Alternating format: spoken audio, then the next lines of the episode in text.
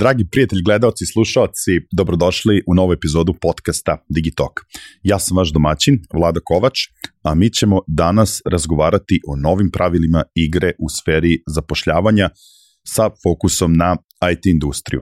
Moja sagovornica kada je ova tema u pitanju je naravno Nevena Sofranić, neko ko u okviru zajednice sa ovom tematikom bavi niz godina i možemo slobodno da kažemo da je pravi ekspert na ovom polju.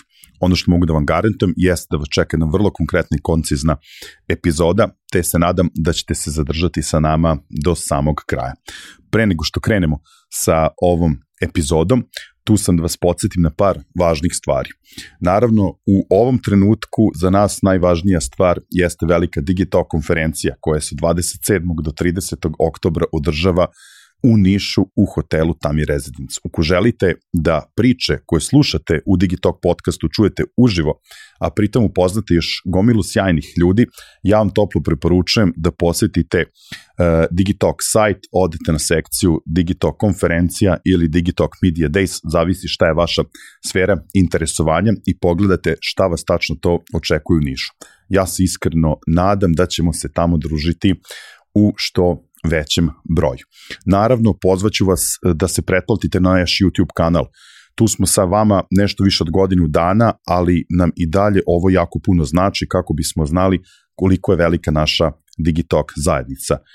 Pored subscribe-a kliknite na ono zvonce kako biste dobili notifikaciju kada izađe svaka nova epizoda. I naravno, koliko više volite da nas slušate, ja vas samo podsjećam da smo prisutni i na svim uh, streaming platformama. Tako da slobodno izaberite način koji vam najviše odgovara da konzumirate Digitalk sadržaj.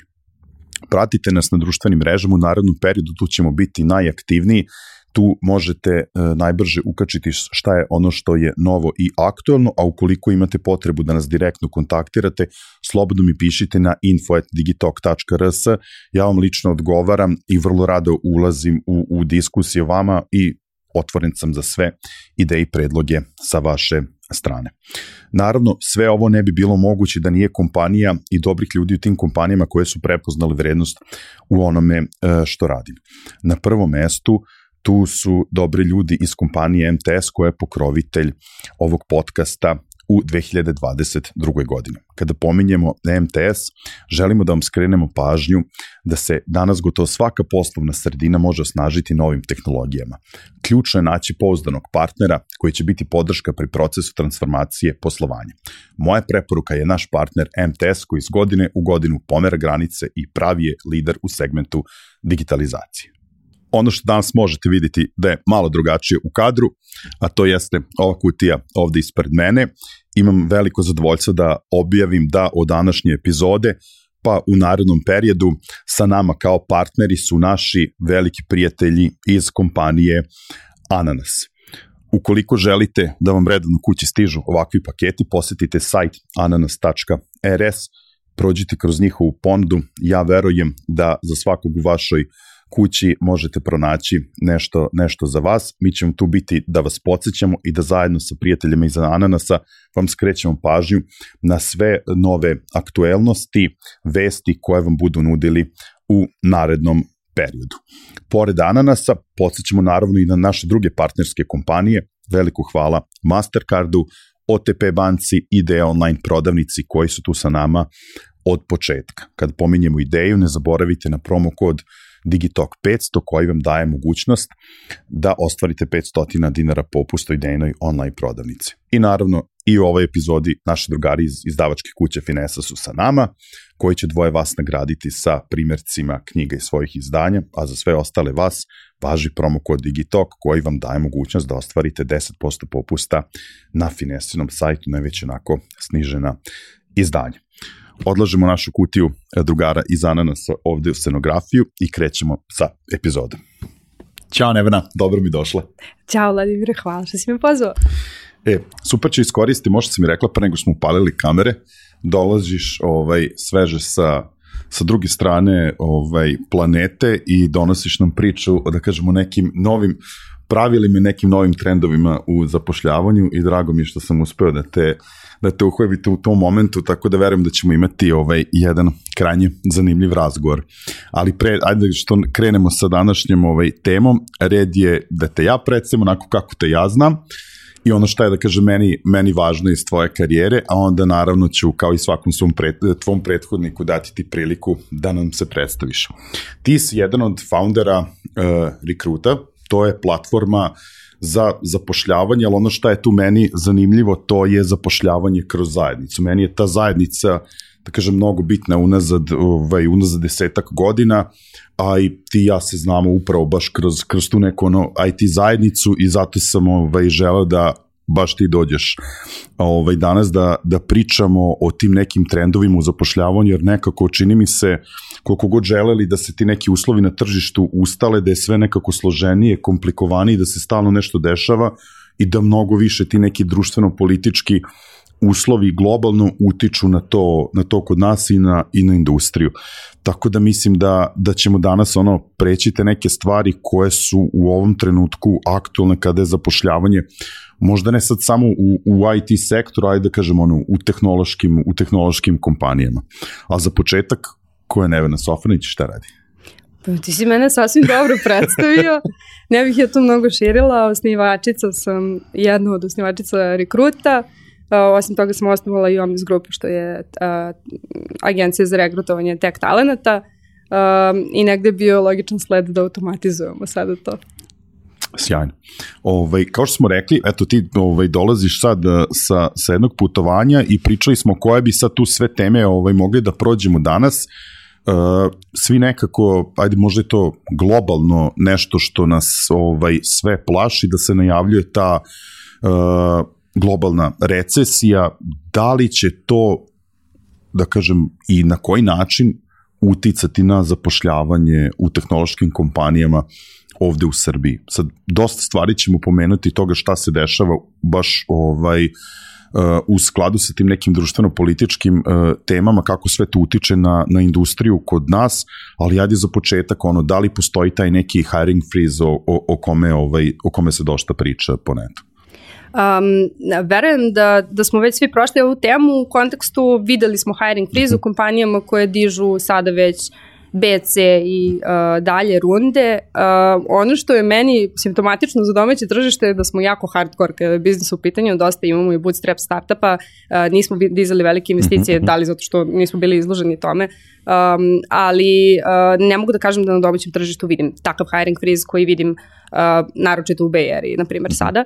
Uh, što se tiče uh, domaće industrije, verujem da mi ovde ponovo imamo priliku da proširimo naravno, da, da proširimo i opseg delovanja, a što se ti, kada pogledamo samo kao pro poslednjih šest meseci, recimo da je leto bilo sporo, čini mi se da je to više uzrok to jest da je posledica toga što su ljudi bili jako umorni. Onako negde smo se svi upustili ovo leto, prvi put posle ove yes, velike svi pandemije. Svi su jedno čekali da, da mogu da putuju. I svi smo se malo opustili, dali smo sebi priliku da odmorimo od svega onoga što se dešavalo um, napunili svoje psihičke, emotivne baterije i tako dalje i sada, sada se vraćamo punom parom, ja već vidim da ima posla i da su kompanije uveliko počele da zapošljavaju.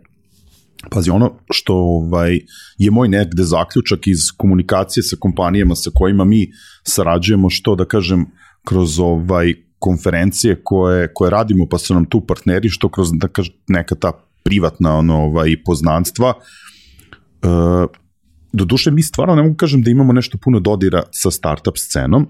Ja sam to negde ovaj e, čitao, mislim da su i tvoje kolege iz Omnesa ovaj pričale u smislu eto ako će negde da se možda desi taj hiring freeze je upravo tim startupima koji će možda usporiti zbog nedostatka zbog nedostatka sredstava, sredstava za neke nove runde ali ako pričamo da kažem o velikim kompanijama ono sa čime smo se mi susreli da one sve uporno ovaj imaju taj narativ ne u narednih godinu dana dupliramo broj dupliramo broj zaposlenih i to meni da kažem izgleda nekako neverovatno. I što ti kažeš možda upravo da mi kao tržište iskoristimo priliku.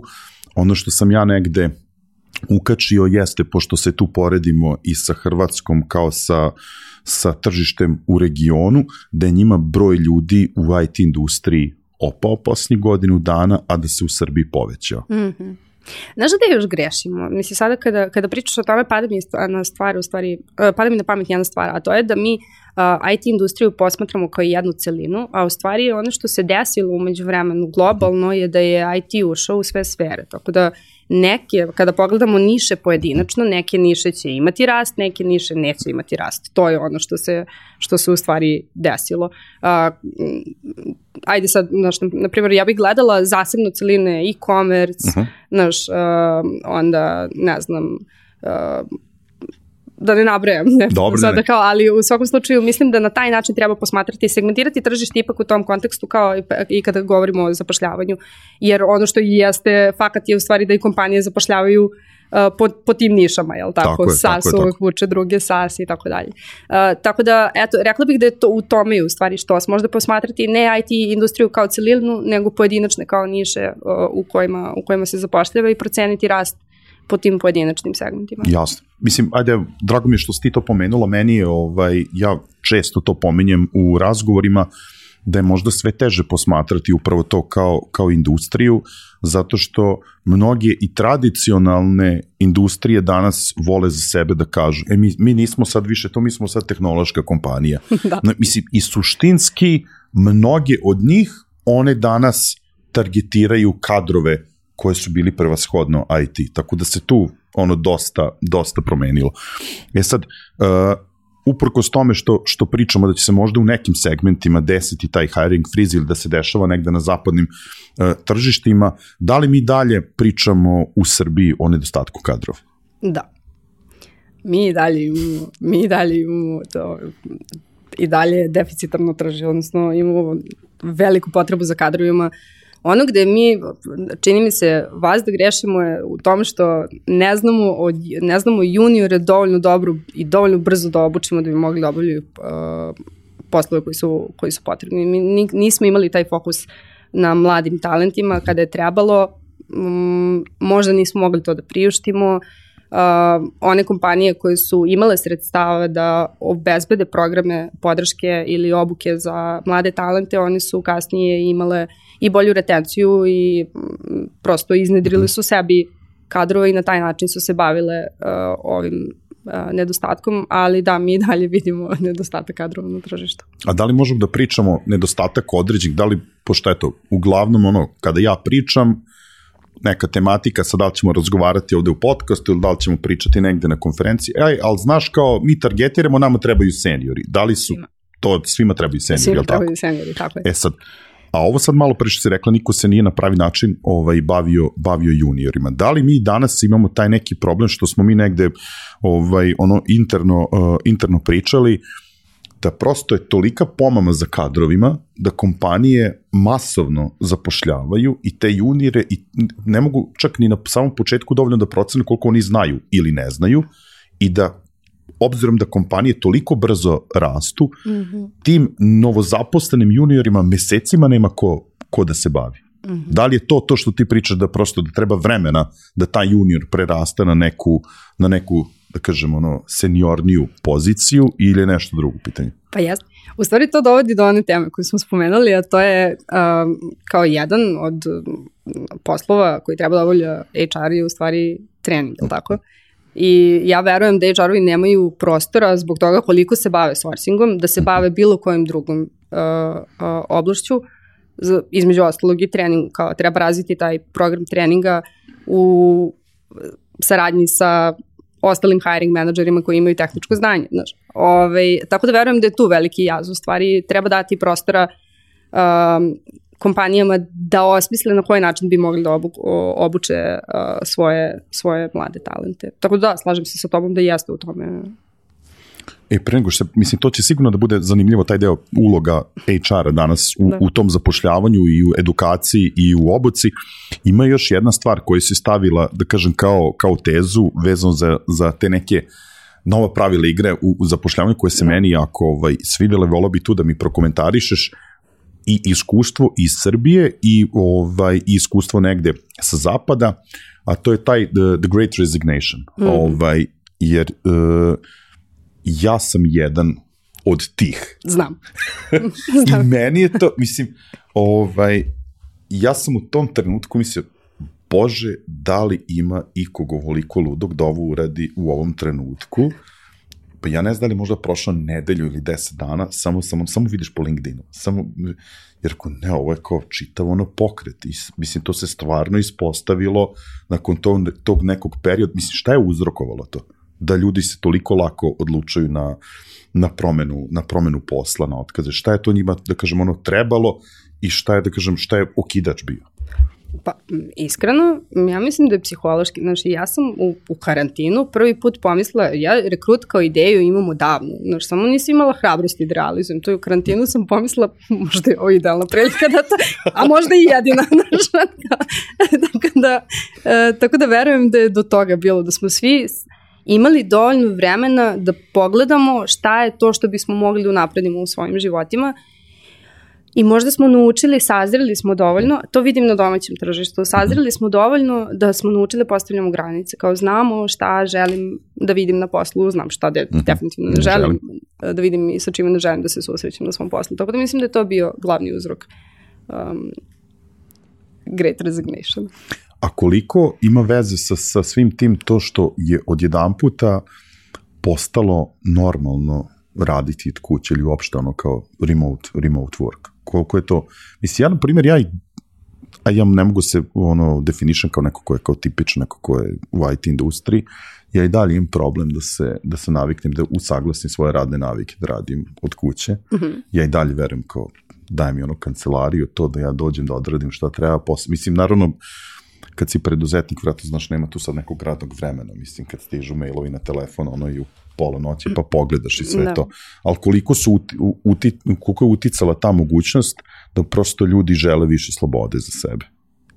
Ja ću sad kao, kao neplaćeni advokat kandidata, znaš, stvarno, ja mislim da smo još pre sedam godina kada je remote onako počeo da se naslučuje mm -hmm. kao ideja, kao pokret čitav, to vreme Peter iz remote ok i ja smo je bili jedini koji su verovali u toga da, da će remote rad biti, u stvari rad od kuće, da će biti monokulturna forma, kao svi ćemo na taj način raditi u nekom trenutku. Um, I onda se je COVID samo put gurao tu ideju. Um, Jel možda ponoviš pitanje?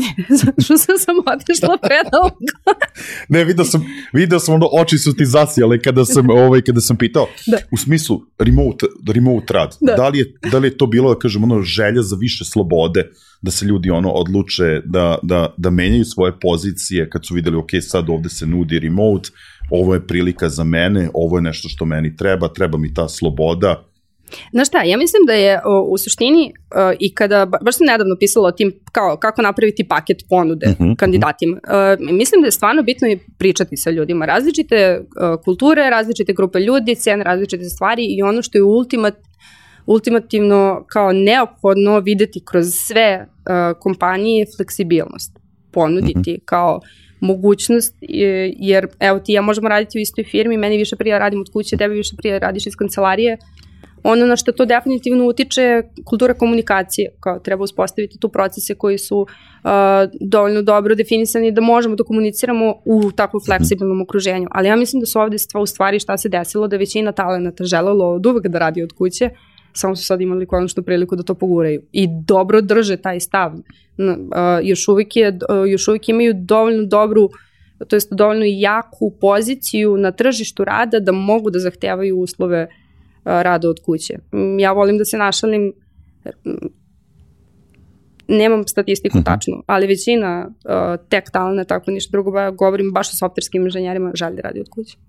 Ne, ne, pazi, tu si sigurno, ovaj, tu si sigurno u pravu kad kažeš ono da, da i dalje drže tu poziciju iz prostog razloga zato što ja vidim da sada ono neke ono hardcore tradicionalne industrije to uvude kao da definitivno mislim moja supruga radi u banci ona ima mogućnost danas, iako to nije ni da. posto, nikad se nije ni pominjalo da. do pre par godina, neko danas mi je bitno da završim, treba da se skoncentrišem, ostajem danas kući i rad. Meni je to, mislim, skroz mi je fenomenalno da imaš ono, tu, tu vrstu fleksibilnosti i mogućnost izbora. Da. Sad, da li je to sad kao prava mera celu nedelju, da ja radim odakle hoću ili dan, dva nedelju, to je, to je, to je nebitno. E, malo pre si, ovaj, malo pre si pomenulo kao kad praviš paket nekih ono kao usluga. Sad meni je tu sad ovaj, interesantno kada si na konkurentnom tržištu uh, kada si na konkurentnom tržištu kao što je naše, a pretpostavljam da jeste, jer pričamo o tom nekom nedostatku talenata, ovaj, na koji način na koji način ti, ti privlačiš ljude? Koje su to neke ono dobre i loš, loše prakse u tom? Pa, počet ću od loših u stvari, najlošija praksa koju vidim je da kompanije ne definišu dobro svoj value proposition. Uh mhm. -huh. Šta je to, kao svi pojedinci, imamo potrebu da imamo neku svrhu u tom sistemu i da znam na če, da to na čemu radim da ima poentu, da vidim svoju ulogu u svemu tome. Kompanije možda kod nas nisu najuspešnije u komuniciranju te uh, Jasno te, tog value propositiona, kao zbog čega, koji je razlog zbog kog ti treba da radiš kod nas. Neka to bude, može da se svede na najbanalnije, kao mi nudimo dobru lovu kao dođi zbog toga. I to je potpuno legitimno, kao to je skroz u redu ako ste ta ekipa, ako ste takva kultura, hoćemo rezultate, evo ti novac, postoje i ljudi koji će, koji ima to odgovara, znaš, kao takav sistem odgovara. Samo mislim da je uh, jako bitno bitan način na koji to komuniciraju i prva stvar gde vidite da, neko, kao da se vide da ne komuniciraju to mhm. dobro su oglasi za poslove. Ja mislim da mi imamo najlošije napisane oglase za poslove u Evropi i stalno se vraćam na, na, tu, na tu priču. Uh, najviše zbog toga što se ne definiše dobro candidate persona. Isto kao u svemu drugome što radimo, ti prvo moraš da razmisliš tome kome se obraćaš i onda da definišeš i kao da, da dobro razmisliš ton i sam sadržaj tog teksta koji ćeš prezentovati nekome ko treba se prijavi za tvoj oglas, pa će onda uslediti i konverzije. I onda je pitanje u stvari da li možda znaš, ne komuniciramo dovoljno dobro ono što nudimo talentima koji nas već ne slušaju. Znaš, kao to je, to je, to je situacija koju vidim na domaćem tržištu redom. Ne, mislim, ja bi se tu ovaj, apsolutno složio sa tobom. E sad, imam samo jedno malo potpitanje.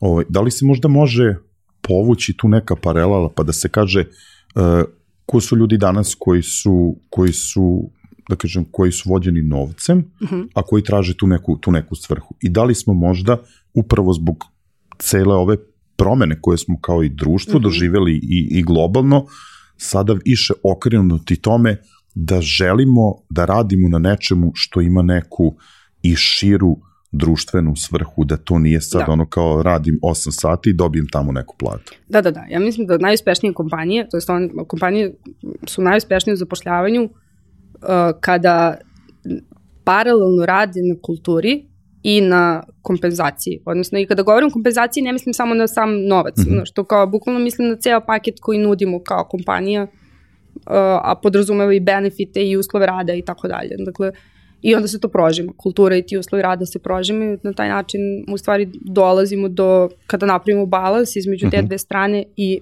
jednako uh, uh, pažnju posvećujemo tome Znaš, ima pitanje sada, do, do, uveli smo, naš Gen Z je uveliko na tržištu. Znaš, jedno moraš, kad razmisliš o njihovim vrednostima, u stvari oni jako brinu o uh, uh, zagađenju. Znaš, kao ako vide uh, društveno odgovornu kompaniju koja se bavi tim pitanjima, verovatno će im biti interesantno kao da, da, da budu deo takve kulture. U stvari, to je ono što sam rekao, treba definisati koga zapošljavamo kao candidate personu, imam jako dobar e-book na tu temu inače.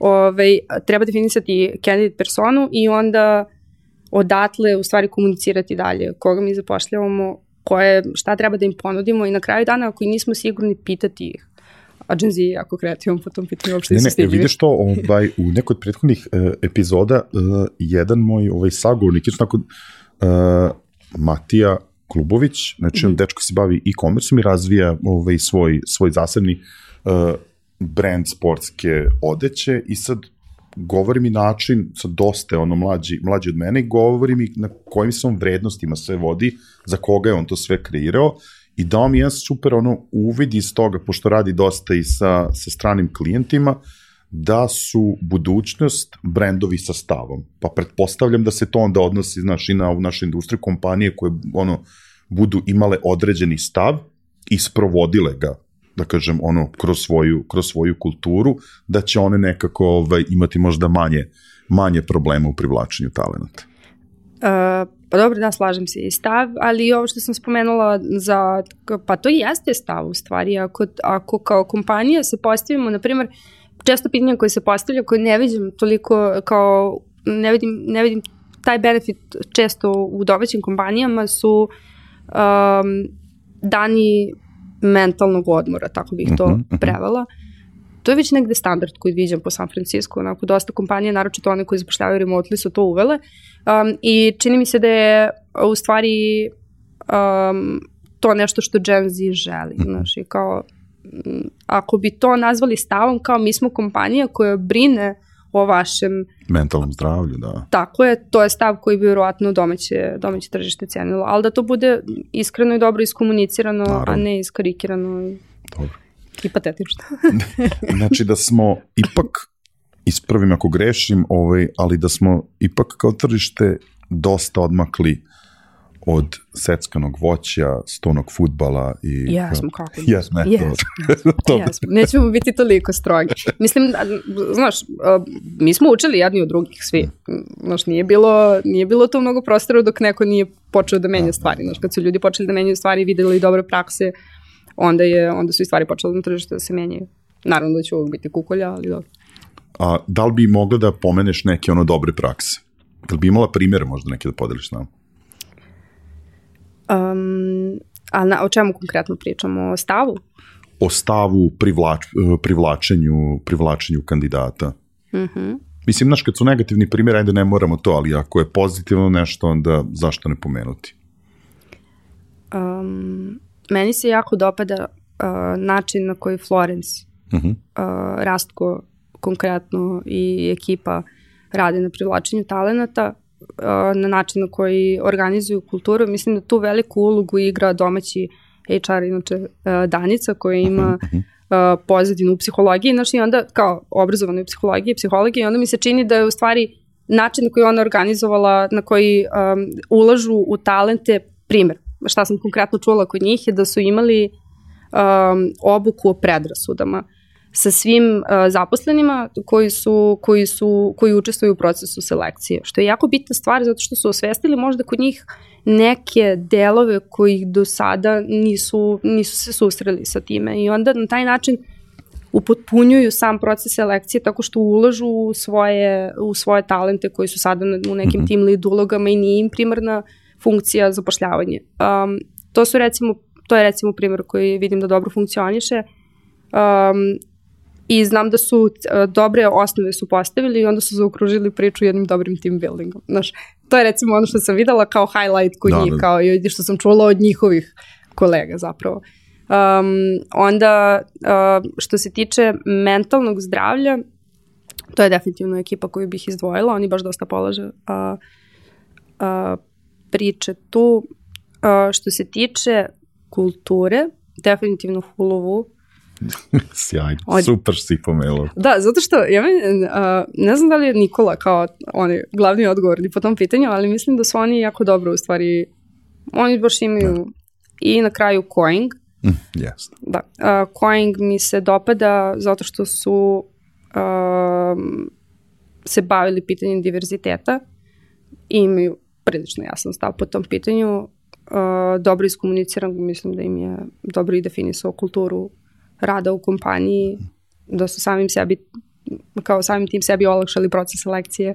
Pa Da, to, to su kao neki primjeri koji mi padaju na pamet sada. Nije. Mislim, ja s Biljanom sam baš ono skoro ovaj, iz Koenga. Komentari su meni ona fenomenalna i prosto ono, vrlo, vrlo volim sa njom da, da razgovaram na tu temu i otvoreni su i zaista mislim da, da tu prave razliku. Tako da, Da, i dopada mi se u stvari što su, znaš, i uh, poče, ono kao, uh, ne znam kako je Coin krenuo, mislim da su tu mnogo duže od mene, pa kao ne bih taj deo komentarisala, ali uh, od, onda kad sam videla da su počeli da razvijaju svoje proizvode, to je, mislim, onaj moment gde su i talenti počeli ozbiljnije da ih shvataju. Uh, taj moment razvoja proizvoda je u stvari jako bitan za, za domaće talente, da vide da rade i u stvari možda je tu svrha, kao, e, napravit ćemo neki domaći proizvod koji će pokidati na svetskom tržištu.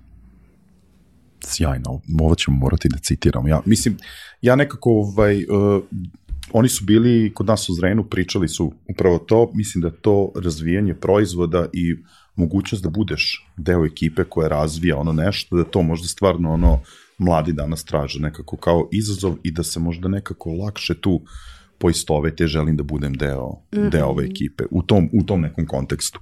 Tako da, ovaj, zaista sjaj. Mislim, ja se nikog drugog ne bih setio, ajde, ti si puno više ovaj, u, u tom delu industrije od mene, ali Coing i Hulovu, to mi je, to mi je super što si pomenula, pošto nam to ono, i drugari radimo, radimo sa njim.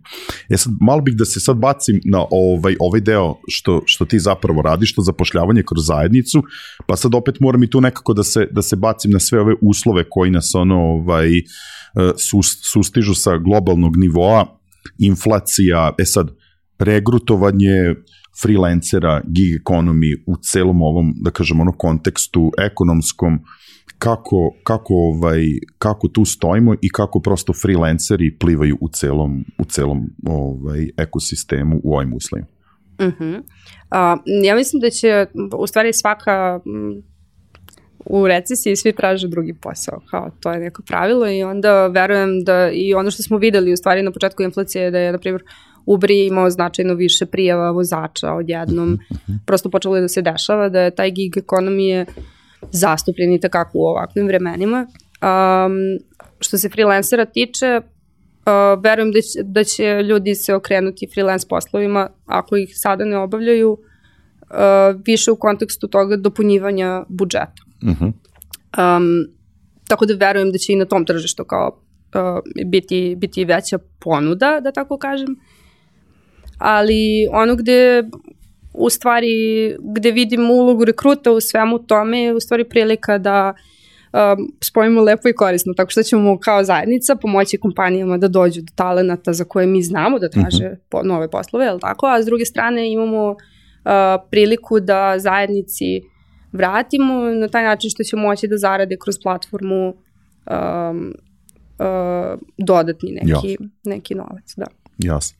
E sad, ono malo pre što si pomenula, ja mislim da je to ovaj, jako važno da, da, da pričamo i da to isto može da da zaista uh, neku vrednost ono celoj zajednici, industriji, da se malo više priča o tome, a to je upravo uh, uloga HR-a u tech kompanijama i ulaganje upravo u, u, u te HR kadru. Mm -hmm, mm -hmm.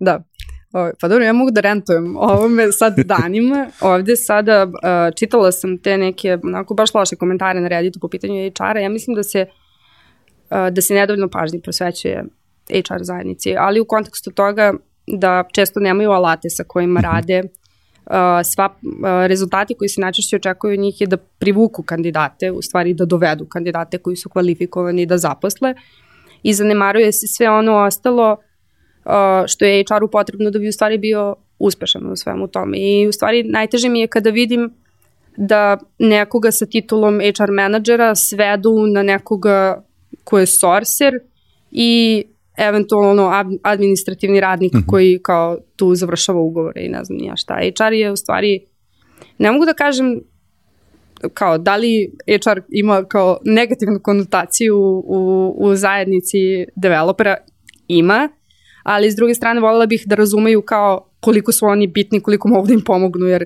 ako krenemo i od samog tog sourcinga, i ono što je najbitnije je da razlikujemo regrutere od HR-ova, je tako? I ako krenemo od regrutera, oni u stvari vam često omogućavaju da dođete do mnogo boljeg posla, ili do mnogo bolje zarade ili da nađete konačno tu svrhu koju tražite i tako dalje. I onda HR dalje treba da vas podrži u razvoju vaše karijere kroz tu kompaniju u kojoj radite. I onda ako pogledate, to su vam u stvari, treba da vam budu prijatelji, da li je HR ima nezavidnu ulogu, ima zato što miri interese kompanije i nekog menadžmenta tamo, koji ima svoje pravila i onoga što, što talenti žele. Um, voljela bih da vidim više uh, da se uh, kompanije više bave ulaganjem u HR. U HR, tako je. I onda ćemo imati dobar HR. Ne, ne, pa nekako se čini da je to ovaj, kao kolo, kolo bez prestanka, ali suštinski ukoliko bi se više ulagalo u HR, ne bi bili toliko, da kažem, opterećeni bavljenje samo Tako je. što je da li regrutovanjem, znači ono, ugovor, nego bi stvarno mogli da se bave svrhom, svr, svrhom kompanije. I ovo, ovo mi se jako sviđa što se rekla, mislim, prosto uloga HR-a je da pomogne tim ljudima da nađu, da nađu svrhu u kompaniji, sad možda ako im ne odgovara određena rola, da im pomognu da pronađu rolu ili tim koji im odgovara unutar kompanije. Ovaj, isto smo to pre nego što smo krenuli da, da snimo komentarisali malo, mislim, sve ovo negde sam se susreo u razgovoru sa, sa prijateljima, isto mislim da se možda može reći i za employer branding menadžere po kompanijama koji su možda negde između HR-a i marketinga i da se od njih možda očekuje da samo mahnu nekim čarobnim štapićem i da se, da se reši problem. Nekom kadro. čarobnom kampanjom. Da, da, nekom čarobnom kampanjom i tako dalje. Da. Ali mislim da je tu ovaj, možda bolje razumevanje te, te uloge i opet isto ulaganjem u iste te kadrove, jer to je možda negde, bar kod nas na tržištu, je relativno, relativno nova rola i možda baš i upravo i ni management ne razume šta, šta se može očekivati, šta ti ljudi trebaju da rade. Pa da, slažem se. Mm, kada, mislim, da, iste identične situacije i ja si dobro to rekao, u lupu smo ajde, znaš, kada banalizuješ potpuno, ako je HR ceo dan sorsuje kandidate na LinkedInu, neće imati kad da ti postavi kulturu i da, da definiše procese, da ih sredi, da ih optimizuje i tako dalje. I iste situacije sa i sa employer branding menadžerima, ukoliko su usmereni na ideju da treba da deliveruju jednu kampanju koja će doneti mnogo kandidata, nećeš im dati prostora da da u stvari naprave, naprave osnove da bi svaka sledeća kampanja bila, bila uspešna. Dobre, mislim, slažemo se ti koja si tu baš onako ovaj, u, u ovom delu industrije, ja neko koji samo dosta pričam sa, sa da. kolegama, samo ostaje još ovaj, da, nam, da, na, da nas čuju oni koji, koji možda odlučuju pa da, pa da napravimo zajedno neki, neki pomak. A opet pomak mislim da možemo da napravimo i tako što ćeš ti nama sada uh, na, na kraju da ispričaš nešto o, o trendovima koji dolaze tamo negde ovaj, na, na zapadu, a to je priča o diverzitetu, equity i inkluziji u, u industriji. E to mislim da je nešto što zaista bi trebalo malo više da se, da se priča o tome, pa da podeliš sa nama šta je to što je sada trend i na čemu bismo mi to trebali, trebali da radimo. Ja, ali nije samo trend. Mislim, sad većina će ovde prevrnuti očima, da se ne lažem. Znaš, kao već, o, diversitet, evo je opet priča o ženama. A nije, ne radi se o tome. U stvari, um, ako pogledamo, najuspešniji startupi su se vrlo rano bavili dive, pitanjem diverziteta, mm -hmm. Inkluzije kadrova i tako dalje. I jeste jedan od osnova, uh, osnovnih temelja na kojima treba graditi kao kulturu uh, i vidim da se domaći startupi, ako ništa drugo, bave tim pitanjem. Um, međutim, kao tu treba da razlikujemo i dva termina, a to su uh mhm. -huh. one kao vidljive raznolikosti među kadrovima i one raznolikosti koje nisu baš okom vidljive. I tu govorim konkretno o neurodivergentima. Uh, to su, to su osobe koje imaju ili poremeći pažnje ili su na spektru ili tako kao imaju neki oblik autizma. Um, drugačije su seksualne orijentacije što mi ne možemo znati. Um, I onda je pitanje kako mi komuniciramo stvari pred njima i kako okruženje mi njima u stvari uh, postavljamo da bi oni bili da. uspešni u onome što, što rade. Tako da u stvari imamo mnogo raznolikosti u našim kompanijama koje ne vidimo, kojih nismo svesni i možda je potrebno to, to osvestiti i prilagoditi okruženje tim osobama. Jer mi u suštini, to je ono što, što sam bi rekla malo pre, možda nismo svesni šta imamo u, u talent poolu ja bih eto, ovaj, da ne tražim sad u tebe, ali ja ću prvi da pomenem, eto da je što se ovoga tiče možda ono Coing nekako najviše, najviše i odmako ili je bar do mene došlo. Sad ako ti još možda podeliš neki, neki ovaj pozitivan primer ko se bavi o, ovim stvarima na, na nivou kompanije, ali šta je to, ovaj, gde, gde, gde je potrebno napraviti najveću, najveću promenu? Da li, da li prosto, da li HR treba da bude taj koji će da inicira, e, ovo nam je veoma važno, mm ovo, ovome treba da se posvetimo u, narednom periodu ili neko unutar menadžmenta mora prosto da bude vizionar i da kaže, e ljudi, ovo su stvari, ovo su stvari koje su važne za razvoj kompanije, mi moramo da idemo u ovom pravcu. Idealno je da management uh mhm. -huh. ima to, takvu viziju. Češće je da HR bude taj koji potigne ta, uh, koji, koji, koji koji podiže ta, takva pitanja u okviru organizacije. Slažem se za Coing. Ja su postavili uh, svima domaći zadatak -hmm. za po pitanju seksualne orijentacije. Uh, verujem da se dosta kompanija i boj da ima takav stav, a mhm. možda je u stvari baš to potrebno da bi imali svrhu. Ne, ne, slažem. Mislim, ja sam se, ovaj, ja sam bio oduševljen kad su oni to pokrenuli, bilo je tu dosta kontroverzi i po, i po mrežama. Ja sam im ono čestitao na, Slažem se. Čestitao na hrabrosti. Isto sam bio jedan među, među prvima koje su, pošto su oni pitali za dozu, da li bih ti hteo da, da te pomenemo, se pođe, da, da, da, apsolutno. Ovaj, ali eto, kod njih znam da je konkretno to krenulo od, od menadžmenta, da. da je Nenad bio taj koji je bio istrajan, istrajan u tome, ali definitivno, ovaj, ako ništa drugo, ako baš nemaš nekog u menadžmentu ko će, ko će da kažem da to prepozna da kaže da, ovim putem treba da idemo, onda bar da, da imaju sluha da slušaju, eh, da slušaju HR. Pa da, ali nije samo pitanje naš ni kao seksualne orijentacije. Ne, ne, ne, naravno, ovde, kao... ovde pričamo mnogo ši, u da, širem da, da. polju. Imaš moment ti, um, znaš, šta, znaš koji često primer dajem kada pričam sa menadžmentom mm -hmm. generalno o toj temi ili ih guram u nekom smeru kom, kom treba da razmišljaju. Uh, znaš kada se developeri bune zbog team buildinga, kao neću team building, kao ne interesuje me da pijem sa, ne znam, kolegama, kao nije moja stvar, ne znam, ja šta. To su te različitosti koje imamo, mi ih imamo, čujemo ih, ali ih nismo prepoznali do sada, kao nismo ih osvestili i nismo se posvetili tome možda treba taj team building da izgleda drugačije. Znaš, kao možda treba da bude u kancelariji i da radimo to i to. Znaš, ono kao, treba samo razmisliti kao sa kojim talentima se susrećemo na tržištu i prilagoditi onda okruženje tome i kulturu tome. Um, jer mislim da tu dosta grešimo i talenti su nam onako isfrustrirani ono, onime što su videli kao da. u firmama, a u stvari firme su imale kao najbolju nameru. Kao pa ali mi smo samo hteli da se družimo. Znaš. Da, pa mislim, eto, ja sam na ono potpuni ono ekstrovert, tako da što se mene tiče, taj ono kao team building je najbolja stvar na svetu koja možda postoji, ali inaš kad pomisliš da ovaj da zaista ono pogotovo su velike kompanije, da tu zaista ono ima širina interesovanja kod ljudi da, da ali tu je opet stvar slušanja. Znači, a treba stvari slušanja i, i možeš da imaš vremena da slušaš. Da. Mislim, možda neko hoće da sluša, ali ako prosto nema podršku, ako ta, da li to HR, employer branding, ono koja god ekipa, da je ako ona, ako ona stisnuta možda nekim drugim aktivnostima Tako ili im se nameće, e, vi treba ovime da se bavite, nemaju vremena da slušaju. Tako je, da. Tako da treba, eto, možda bi rešenje bilo da pomognemo HR-u da oko sourcinga, da bi se, da bi se pozabavili svim ovim drugim, drugim pitanjima. I kulture is, i diverziteta iz tvog iskustva, s kim ti ovaj najviše pričaš? Pričaš sa menadžmentom ili sa... sa Zavisi od veličine kompanije, Aha. ali da, pričam i sa jednim i sa drugima. Mislim, ako baš treba da idem da se bijem za neku ideju, onda idem u menadžmentu, da. I sa kim je teže s menadžmentom, pretpostavljam? Mislim, iskuma. Meni nije. Tebi nije. nije mi teže sa menadžmentom. Uh, mislim da uh, je jako bitno, u stvari, a sve je pitanje, ja imam razumevanje za sve. Ja jako volim svoju tu objektivnu ulogu u zajednici. Znaš, razumem ja i menadžment i talent i HR.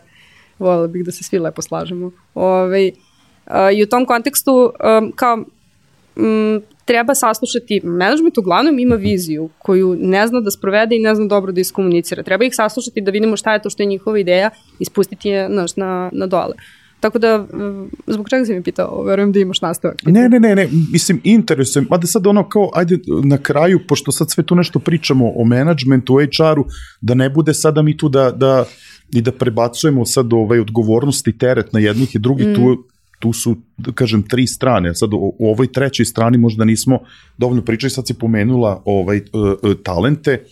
Ovaj, kakvi su danas ovaj, kandidati? Da li oni zbog toga, pošto postoji ta neka fama ovaj, o, o, o industriji, da li oni imaju možda previše očekivanja, znaš, na početku. Sad, ja govorim to, na primjer, u marketinčkoj industriji, marketinčka industrija sad ima jako veliki problem, prosto mm -hmm. klinci se ne vide ovaj, da radi kao u marketinčkoj mm -hmm. agenciji, to im je kao ne, kao zašto radit ovaj, ili iz marketinga idu jako često u IT industrijama kao neće mene niko ono, ovaj, ne znam, neću mm -hmm. da mhm. radim ono u agenciji petkom do 9, do 9 uveč idem ja u IT kompaniju i tamo će ono sve na tacni ono da, da, da, da mi bude. Jel imaju ovaj, možda previše očekivanje danas kandidati od industrije ili ne?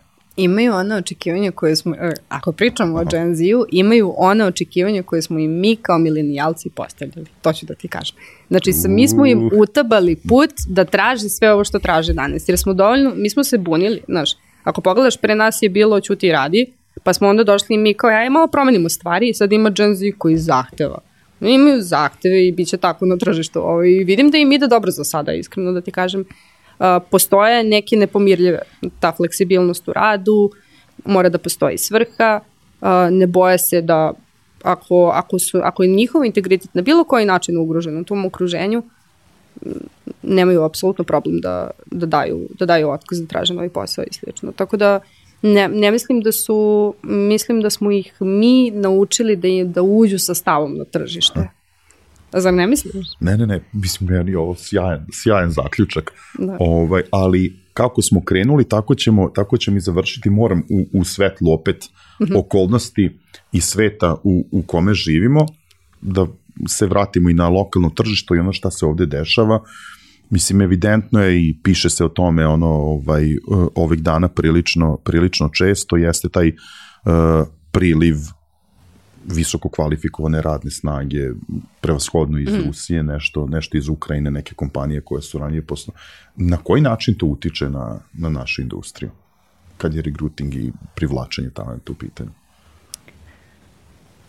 Hm. Ja, znaš, kao, ja to vidim, nadam se da me neće razumeti, ali ja to vidim kao priliku za domaće proizvode. Imate sveže talente koji su uleteli na tržište.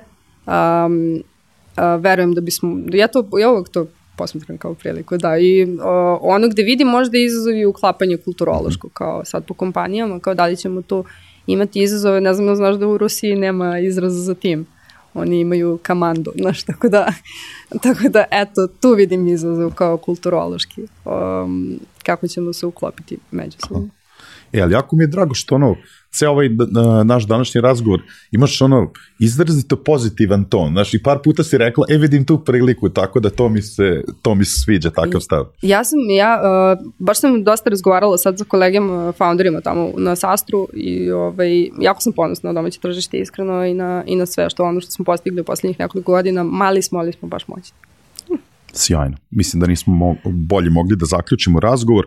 Naravno, za kraj, uh, pitanje, uh, za sve one, za sve one tvoje kolege, ali da kažem i za ljude uh, u HR-u, za management, da li bi mogla da, da ostaviš neku, neku poruku za kraj ili eventualno neke, neke preporuke? Um, verujem da je Reddit jako dobar kanal da generalno na kom možete naučiti dosta o ovoj industriji. Um, onako najtvrđi je, da tako kažem. ali, ali verujem da do, možete dobiti realnu sliku baš zato što su ljudi anonimni i pišu, verujem, iskreno. Iskreno, da. Da. Um, tako da bih to preporučila kao jedan kanal za praćenje, često se spominju i kompanije. Uh -huh. um, one kompanije koje poznajem ili sa kojima sarađujem, često im pošaljem link kao, samo da vidite kao šta su pisali. Uh, jako je bitno odgovarati, biti aktivan, uh, zato što je to zajednica u stvari samo za sebe. Um, živi samo od sebe i tako dalje.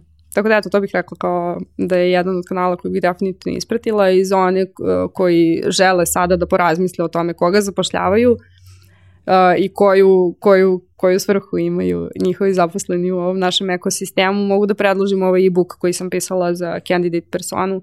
To je dobar osnov da napišete kasnije dobar oglas za posao. Ne, to, ja sam to hteo da kažem ono na kraju, mislim i da. u svakom slučaju ja bih preporučio ovaj, za sve one koji te ne poznaju ili te ne prate za sada, ovaj, da te zaprate, mi ćemo ostaviti link ovaj, ka tvom LinkedIn profilu i ka rekrutu, a možemo onda ostavimo link i ka tom e-booku, vrlo rado, Može. tako da, e. da ljudi mogu sve da, sve da ime na jedno mesto.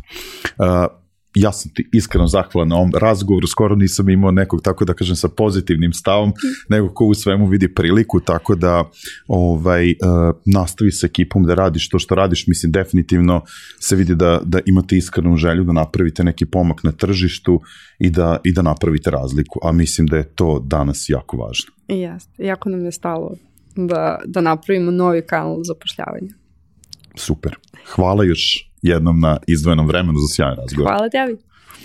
Dragi prijatelji, gledalci, e, slušaoci, verujem da ste uživali u razgovoru sa e, Nevenom. Imali smo jednu sjajnu e, temu danas. Verujem da ćete moći iz ovoga da izvučete dosta toga ukoliko se bavite ukoliko ste u IT industriji, ukoliko se bavite HR-om, ukoliko ste možda deo, deo menadžmenta, pa tražite način koji je, to, koji je to pravi put da privučete neke nove talente. Na samom kraju, Podsjetit ću vas na par važnih stvari. Uskoro nas čeka velika Digital konferencija u Nišu. Koliko ste zainteresovani da ovakve slične priče slušate uživo, ja vas pozivam da posetite e, naš sajt i pogledate šta vam to spremamo uzbudljivo u Nišu. Naravno, veliku zahvalnost dugujemo i kompanijama koje su prepoznale vrednost onome što radimo. E, hvala MTS-u koji je pokrovitelj ovog podcasta, zatim hvala našim partnerskim kompanijama, našim e, novim partnerima iz kompanije Ananas koji su nam se pridružili od ovog meseca, hvala OTP banci, Mastercardu i Dea online prodavnici. Pominjemo ideju, ne zaboravite na onaj promo kod Digitalk 500 koji vam omogućava da ostvarite 500 dinara popusta u idejnoj online prodavnici. Sa nama su tu i drugari iz Finese, dvoje vas ćemo obradovati sa dva naslova iz Finesinih izdanja, za sve ostale važi promo kod Digitalk koji vam daje 10% popusta na Finesinom sajtu na već i ovako snižena izdanja. I za sam kraj pretplatite se na naš YouTube kanal, uh, kliknite na subscribe, kliknite na ono zvonce kako biste dobili notifikaciju kad izađe sva naša epizoda, ukoliko pak više volite da nas slušate, prisutni smo i na svim streaming platformama. Ako želite direktno da nas kontaktirate, tu je mail info.digitalk.rs, slobodno pišite, ja vam lično odgovaram i naravno na društvenim mrežama, tu smo nekako najaktivniji, tu najbrže možete doći do nas. Do naredne epizode ja vas pozdravljam. Ćao!